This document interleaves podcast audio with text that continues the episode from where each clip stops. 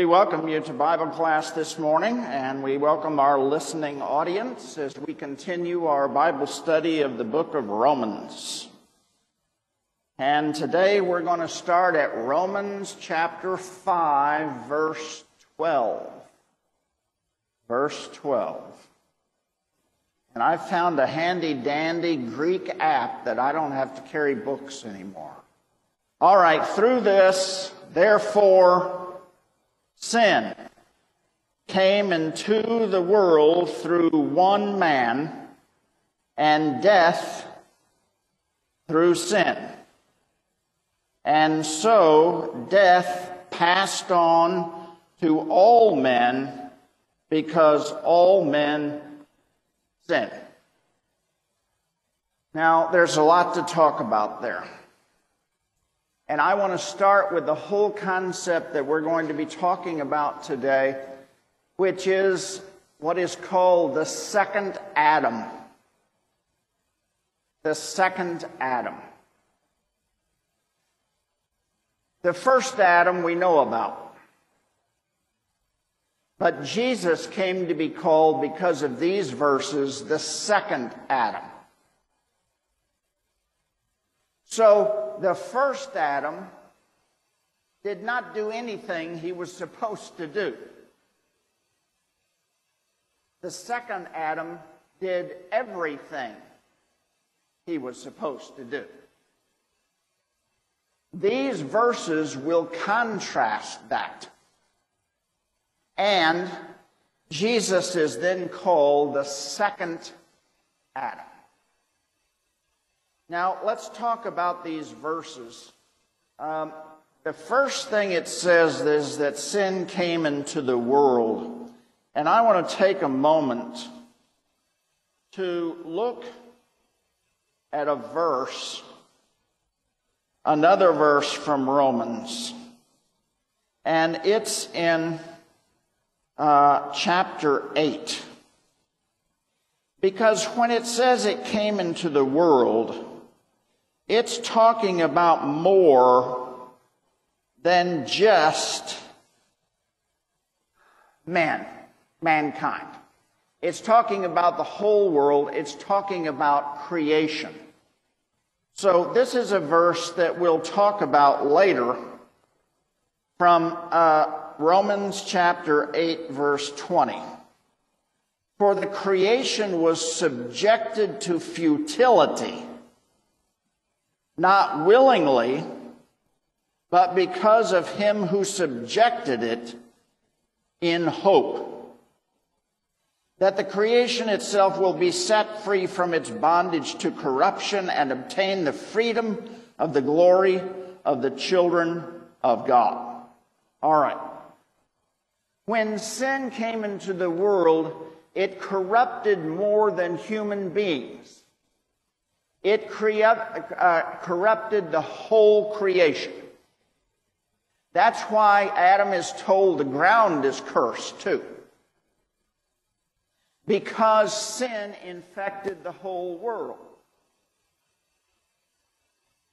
There weren't any weeds in the Garden of Eden until Adam sinned. There weren't any thorns and thistles till Adam sinned. There wasn't any such thing as hurricanes and tornadoes and floods. There wasn't any of that in God's perfect creation. Sin brought that corruption. Not only the corruption of the creation, the corruption of us, our bodies. God had created creation to last forever. With the corruption, everything was corrupted, including our human bodies. There was no sickness before. No sickness. No disease. So when it says sin came into the world, it's not talking about just human sin. It is the corruption of all creation. So uh, that's an important point to remember. Now, before we move on, let's talk for a moment about death. We talk about death in three ways as presented in the scriptures. There is physical death, spiritual death, and eternal death. Physical death, we know what that is. Okay? We know what that is. Spiritual death is something that we're told about in other parts of Scripture,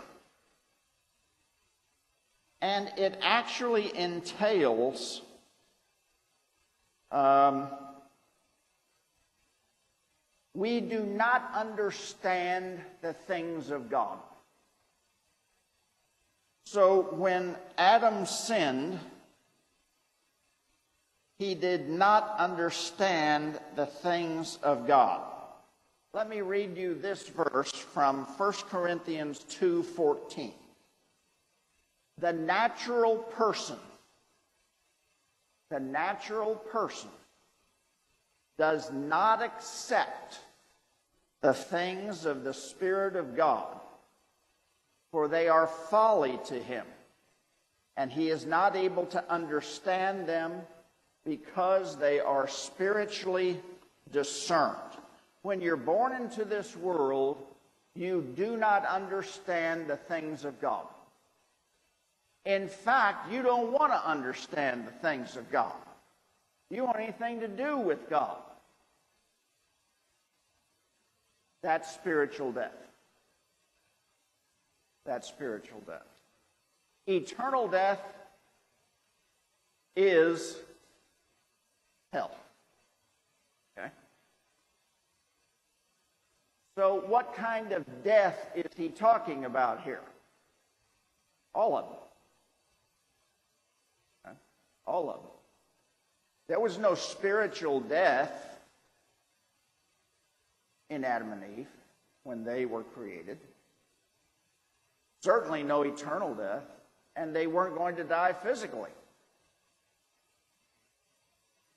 And then he warned them not to eat of that tree of the knowledge of good and evil, for the day you eat of it, you will die. Okay? But here's the thing about death death defines life.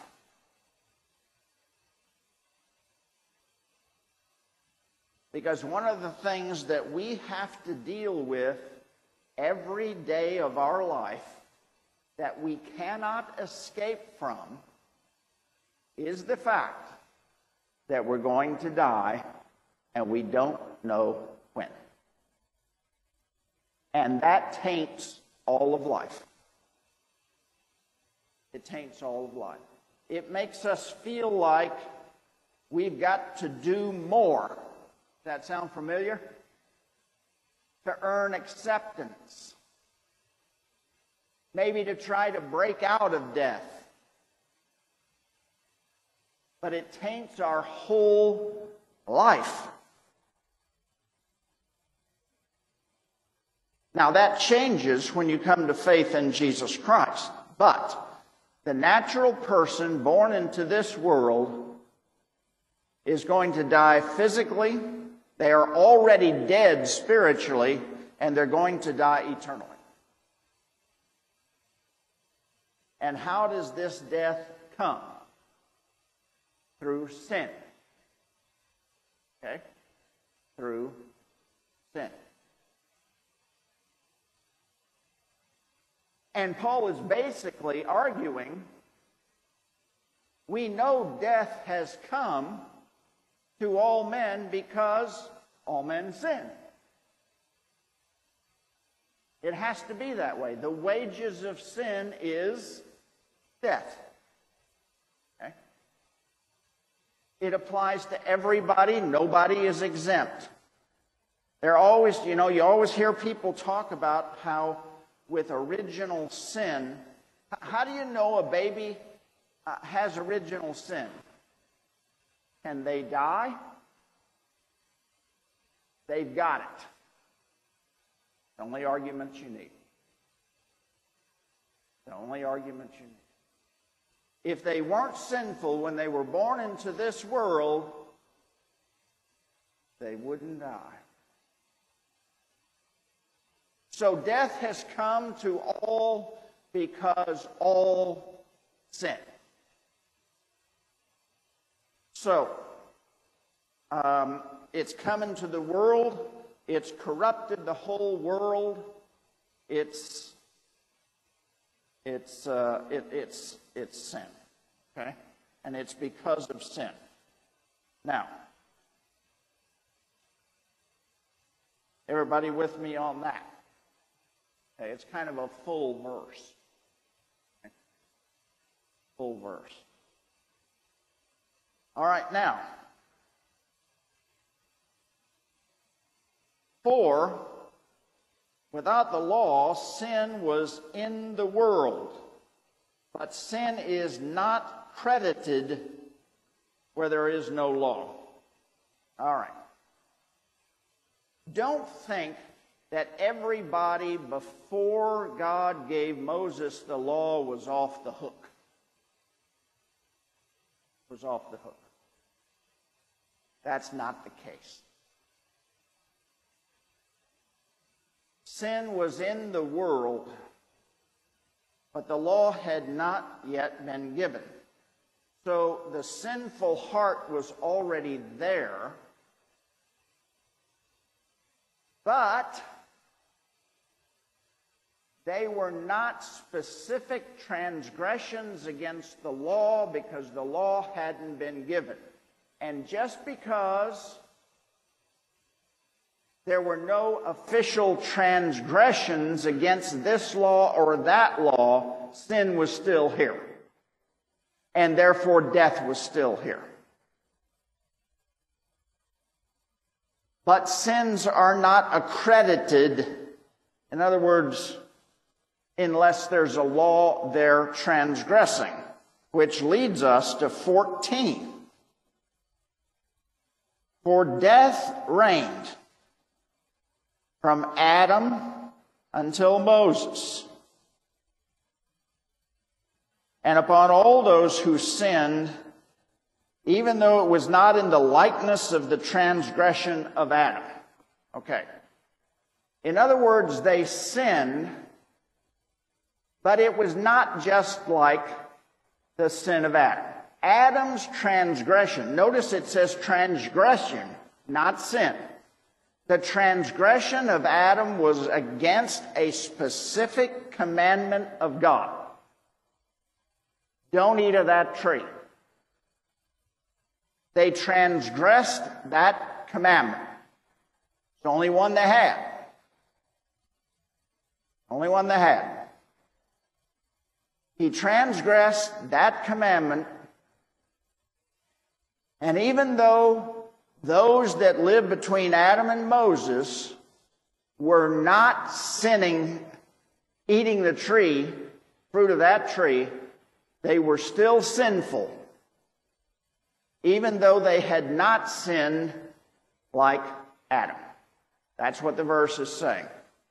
They had not sinned like Adam, they had not transgressed that one commandment, but sin was still there. Sin was still there. And let's, uh, sin was still there. Not like the transgression of Adam, who is the type or pattern of one to come. That's a mouthful. Okay. How many of your translations say type? How many say pattern? Okay, we're going to talk about that for a little bit. In theology, there is a study called typology. Typology is taking what happened in the Old Testament and seeing in that the foreshadowing or prefiguring of Christ. Foreshadowing or prefiguring of Christ. Now, let me give you some examples. Moses was the mediator between God and the children of Israel. Jesus Christ is the mediator between God and the children of God. Moses was a type of Christ. King David was the king of Israel and defeated all Israel's enemies. Jesus Christ is the king and defeats all our enemies. Is a type of Christ. The high priest Aaron going into the Holy of Holies on the Day of Atonement to sprinkle the blood of the Lamb is a type of Christ because only Aaron could go through that curtain once a year. Jesus Christ went through that curtain as our high priest and sprinkled his blood over the altar. And what happened when he died? The temple curtain was torn in two. Now we can go into the throne room of God. So Aaron the high priest was a type of Jesus Christ. The whole sacrificial system of Israel, all the sacrifices, were a foreshadowing of the ultimate sacrifice on the cross of Calvary of Jesus Christ. This is typology seeing that God is foreshadowing what Christ was going to do in what happened in the Old Testament. Okay? That's typology. Now, let me ask if there are any questions. Okay, so that's typology. You're going to find it all over the Old Testament. I love Martin Luther. He said one time, Give me any passage of Scripture in enough time, I'll find Jesus in it. Okay? I'll find Jesus in it. Yeah, Paul. Okay, the question is review for us how Jesus could be born sinless and then wound up dying. Well, he was born sinless, he was the Son of God. And what the formula of concord and we, we obtain from Scripture is this Mary was a sinful human being. We do not believe Mary was perfect or her mother was perfect. Okay? Mary was a sinful person. When the Holy Spirit came upon Mary, he separated the sin from her seed so that Jesus Christ was fully human, only without sin. The Holy Spirit did that. Mary didn't do that. The Holy Spirit did that.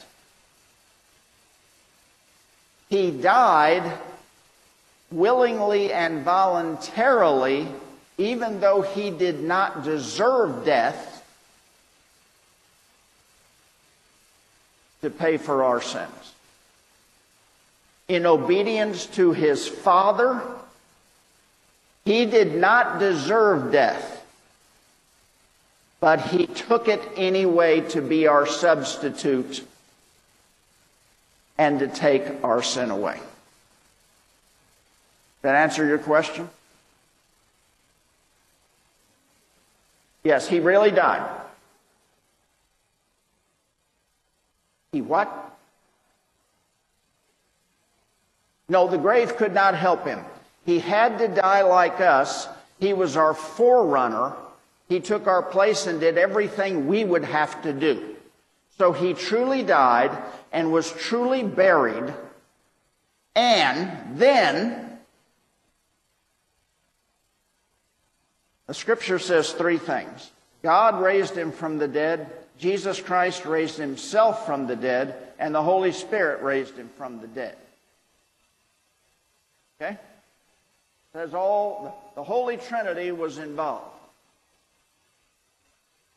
If he stayed in the grave, we don't have a Savior. We don't have a Savior. Anybody in the Roman world can get yourself crucified and killed. It's really easy to do. It's the resurrection that makes the difference. Okay? And his resurrection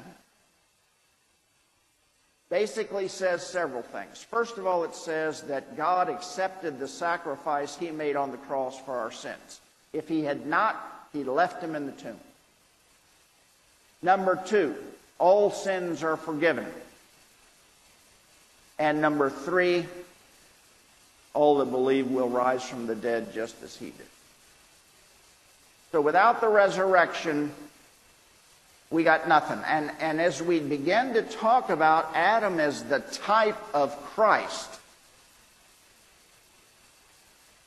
we have to realize well, let's go on let's go on and we'll see. Okay? We'll see it. Um, let's see, 14, 15.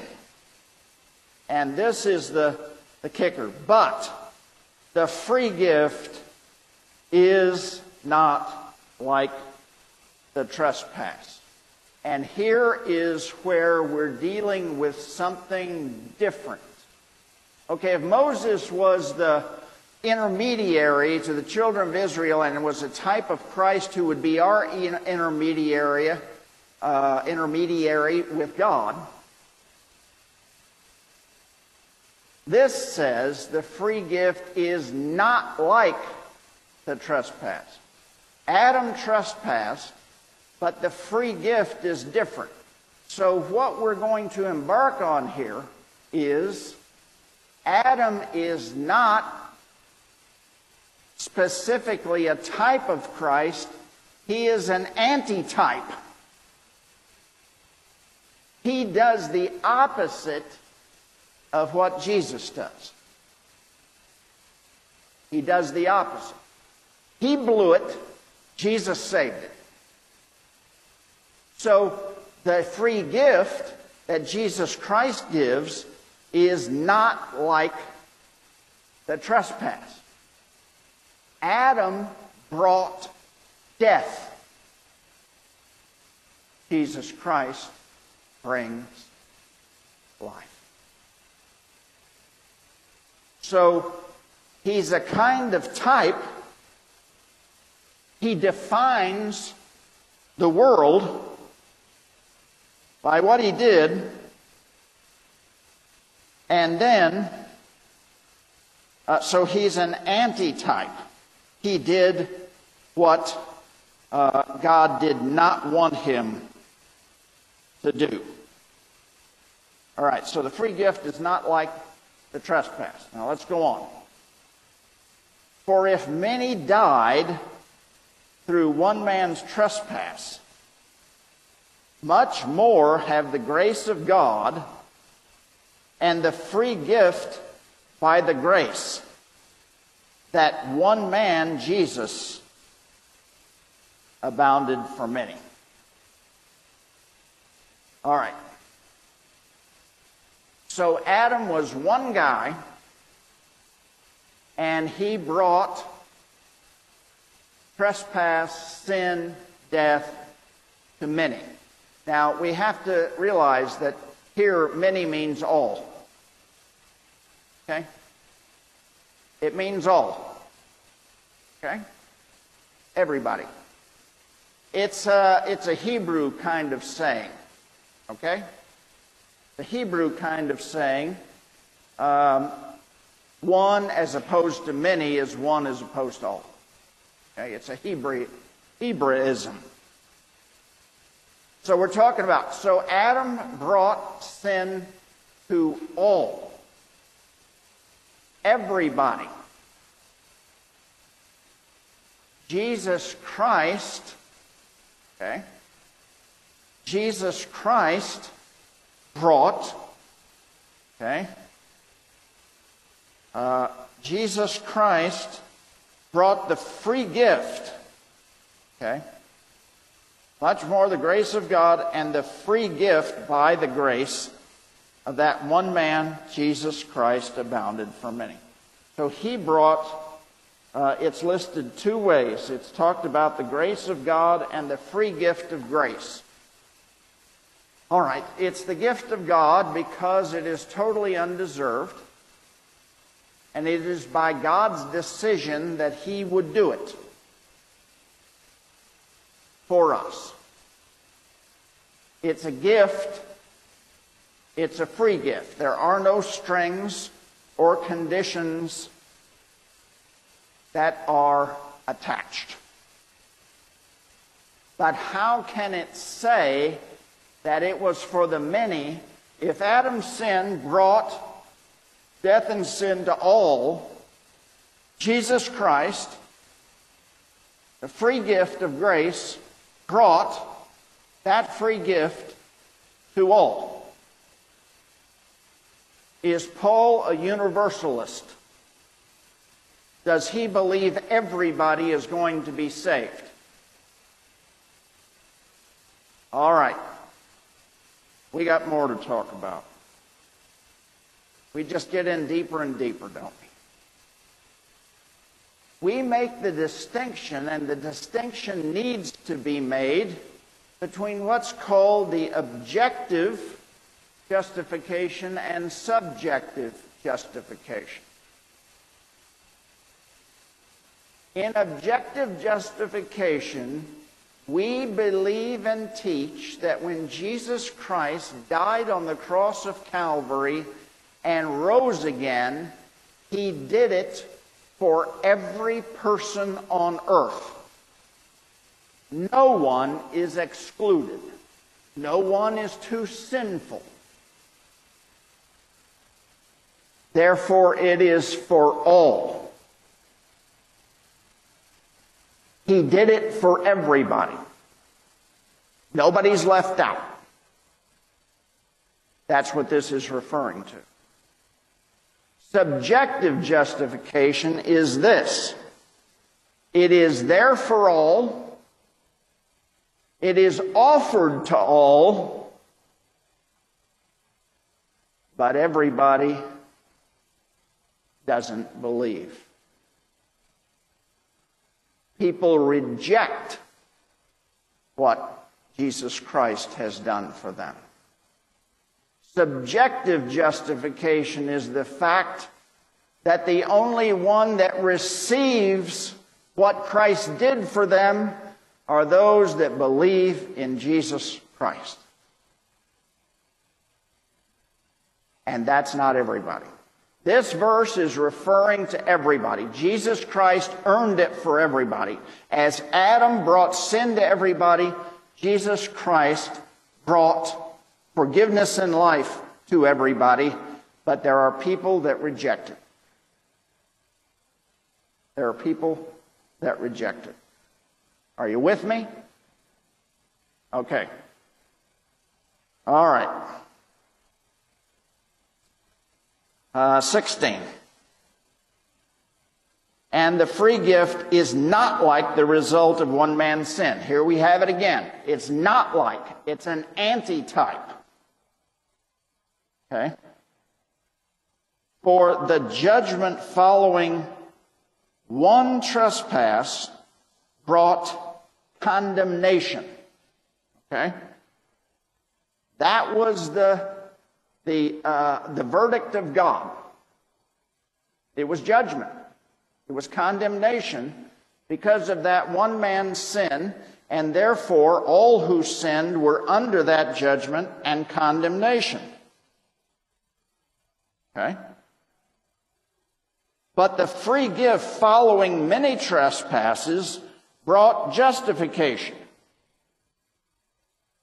There were so many sins, but even in the midst of that, God gives the free gift of justification. He declares you right with Him through faith in Jesus Christ. Faith in Jesus Christ.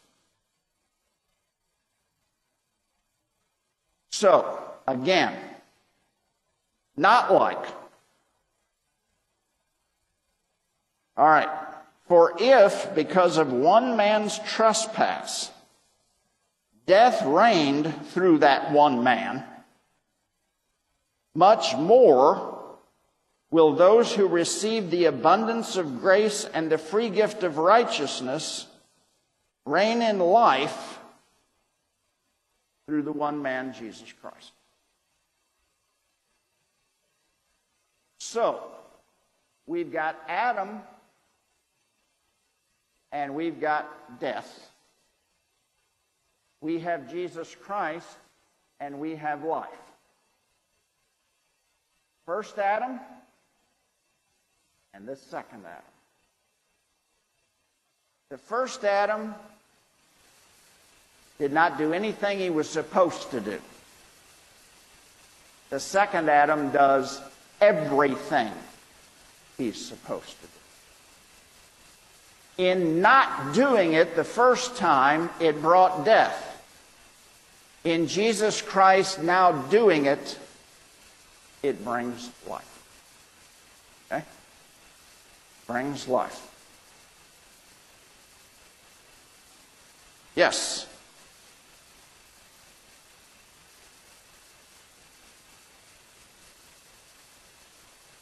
Reigning Yeah, some translations say establish. Okay? He establishes you in life. Okay? And you are established in life uh, because of what uh, God has done for you. All right? So, uh, reigning in life the reign of death is that if you're in that camp, you die. The reign of life is that if you are God's child, you live. Which kingdom? Reign is kingdom language. Which kingdom are you in? There is the kingdom of Satan and there is the kingdom of God. There is no third alternative. There is no I'm almost there. No. You're in one of the two.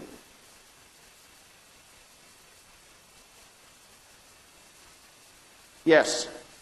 Because, uh, yes, there is a component of victory in the word reign because Christ now reigns over death. He has the power over death because he rose from death. Okay? He rose from death. All right. Let's keep going here.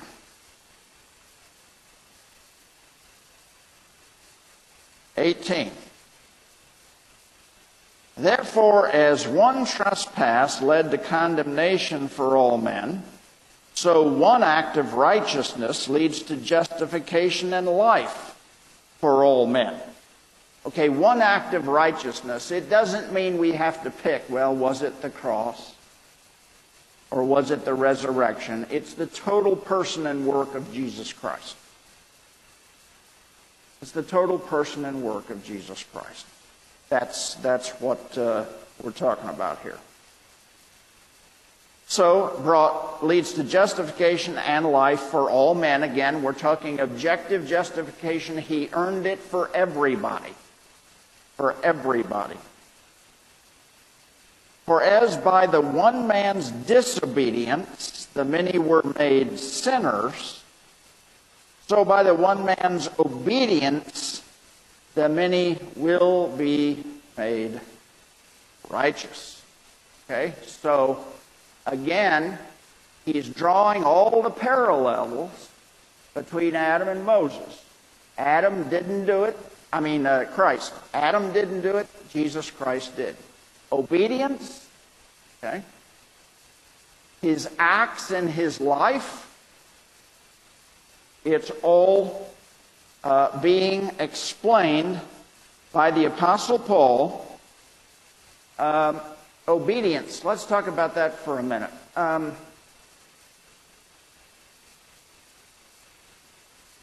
Adam's problem and temptation was if you eat of this fruit, you will be like God. In other words, he wanted to be equal with God. Don't we all?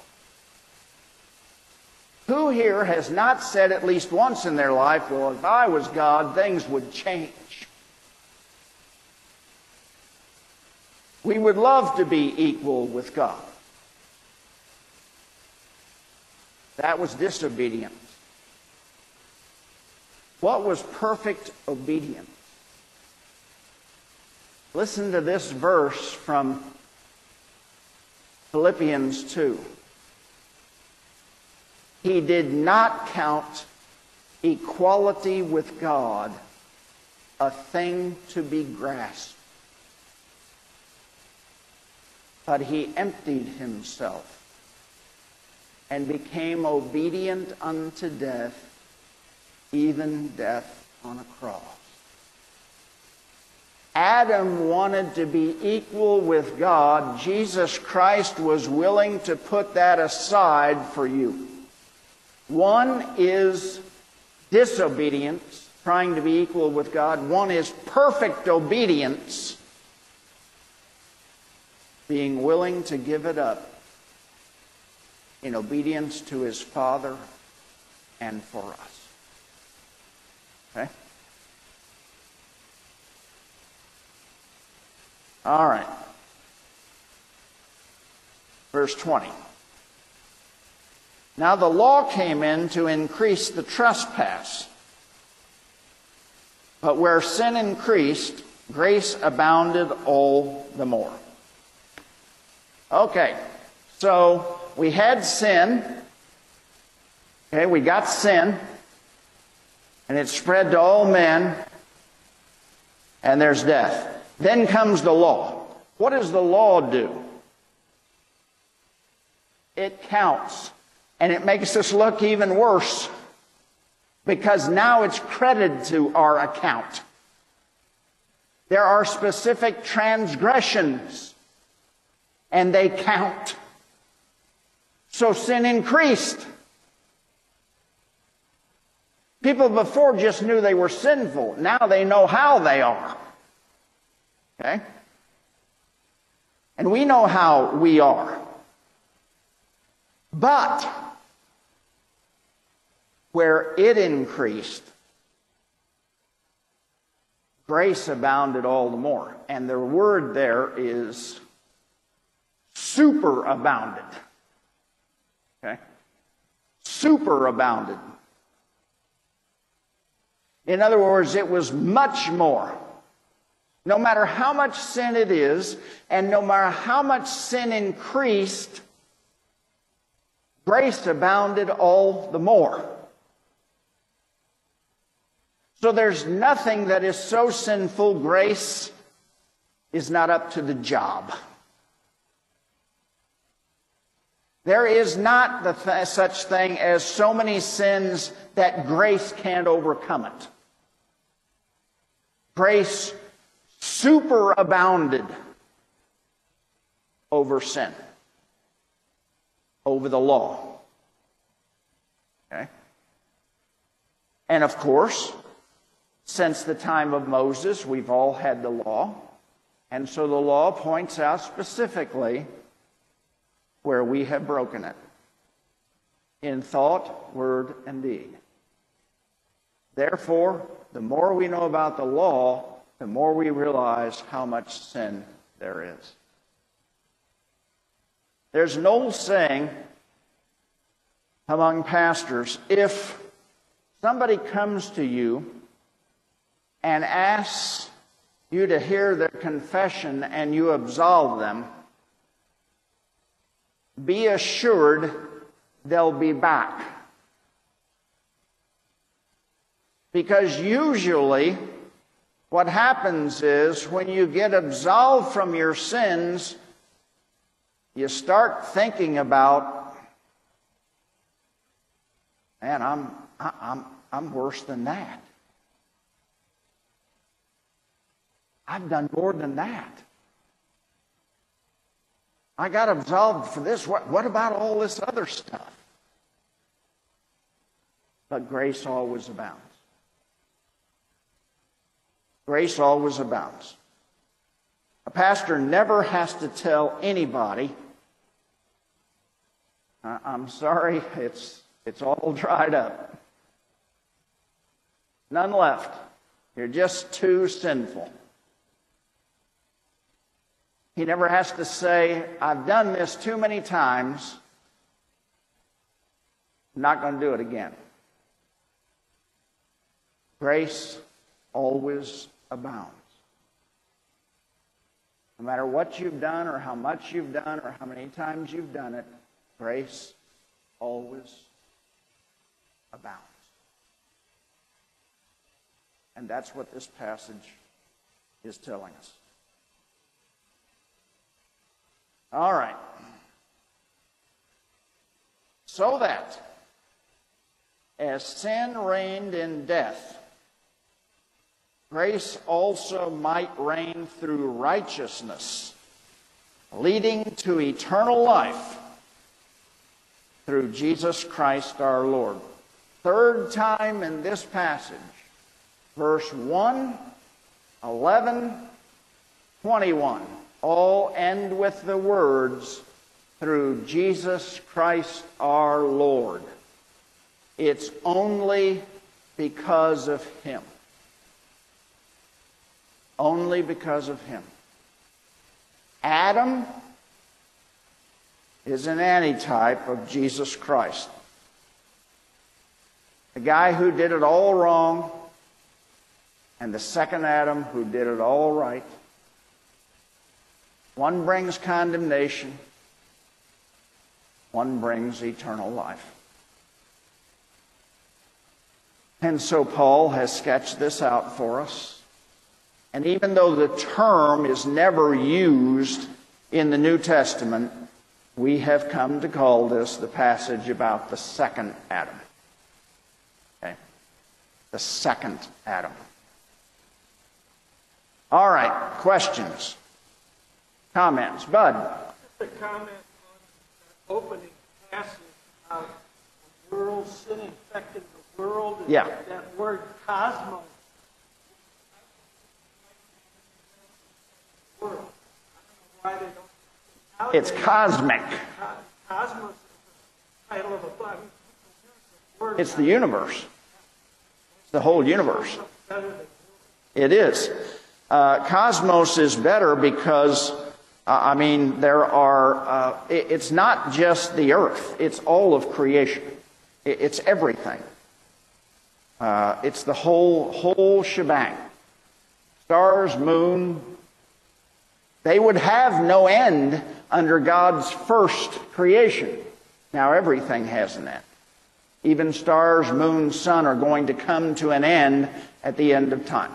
Therefore, since they come to an end, they die. They are part of the corruption that came through sin and death. Yes. Yes. Yep. He just chose the old way.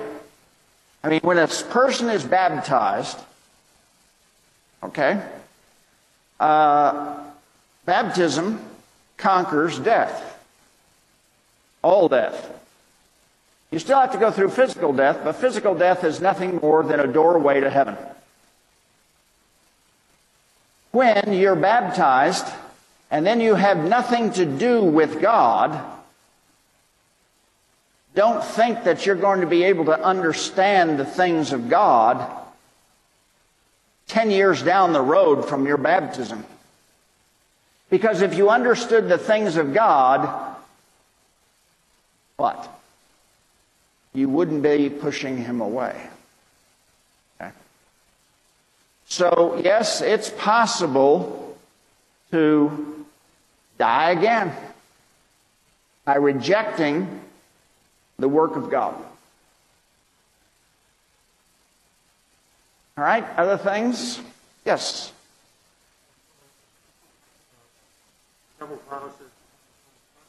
Yes. Right. The second death is eternal death. Okay? The second death is eternal death. Physical death is the first one. Second death is eternal death. If you overcome, and the only reason you can overcome is God strengthened you to overcome, you will not die eternally. You will inherit eternal life. Okay? Yes. It's a lot, isn't it? Yes. That is right. When the biblical authors wanted to stress something, they just said it over and over again. The more times you see a word, righteousness or gift, the more the, that's why through Jesus Christ our Lord, three times in one chapter, they are emphasizing what is critical. And it, it, it is a, a thing that's just in the, the, the Greek language. It's in the Hebrew language, but they do it differently. So when God said, uh, we, we read, and when God finished creation, it was very good. There's no word for very in Hebrew. So what it actually says is, and when God created the world, he saw it was good, good. He used it twice. Okay? He used it twice. So, multiple uses of words in short sections make you think what are they really? It's really clear what they're emphasizing here. Really clear. All right. Uh, next week we start on chapter 6, and char- chapter 6 is all about baptism. All about baptism. So uh, it'll be a little different next week. So, the grace of our Lord Jesus Christ and the love of God and the fellowship of the Holy Spirit be with you all. Amen. Thank you for joining us. Okay, now I want to make an announcement. All right. We are one week away from our last chance to have fund, funds matched from a generous Lutheran Foundation grant for the ECC expansion. It, the grant is $70,000. That means we could have $140,000. 63,000 have already been matched. We have one week left to raise the remem- uh, remaining 7,000. You can contribute, any individual can contribute uh, up to $1,000. Okay? We need seven more donors at a thousand each or 70 at a hundred each. But whatever you give is going to be matched. Okay? ECC is also hosting a remote walkathon next Saturday.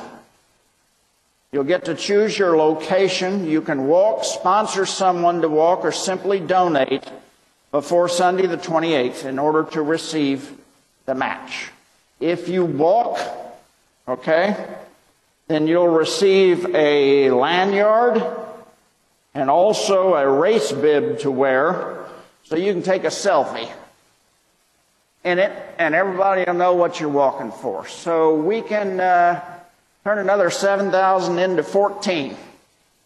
So if you are inclined to do so, please, Bev is right there. Wave your hand, Bev. The director of the ECC, you need more information, see her. Write a check and give it to her. We could just lock all these doors, say, we're not leaving until it's done. Okay? All right. Have a good week, and we'll see you next week.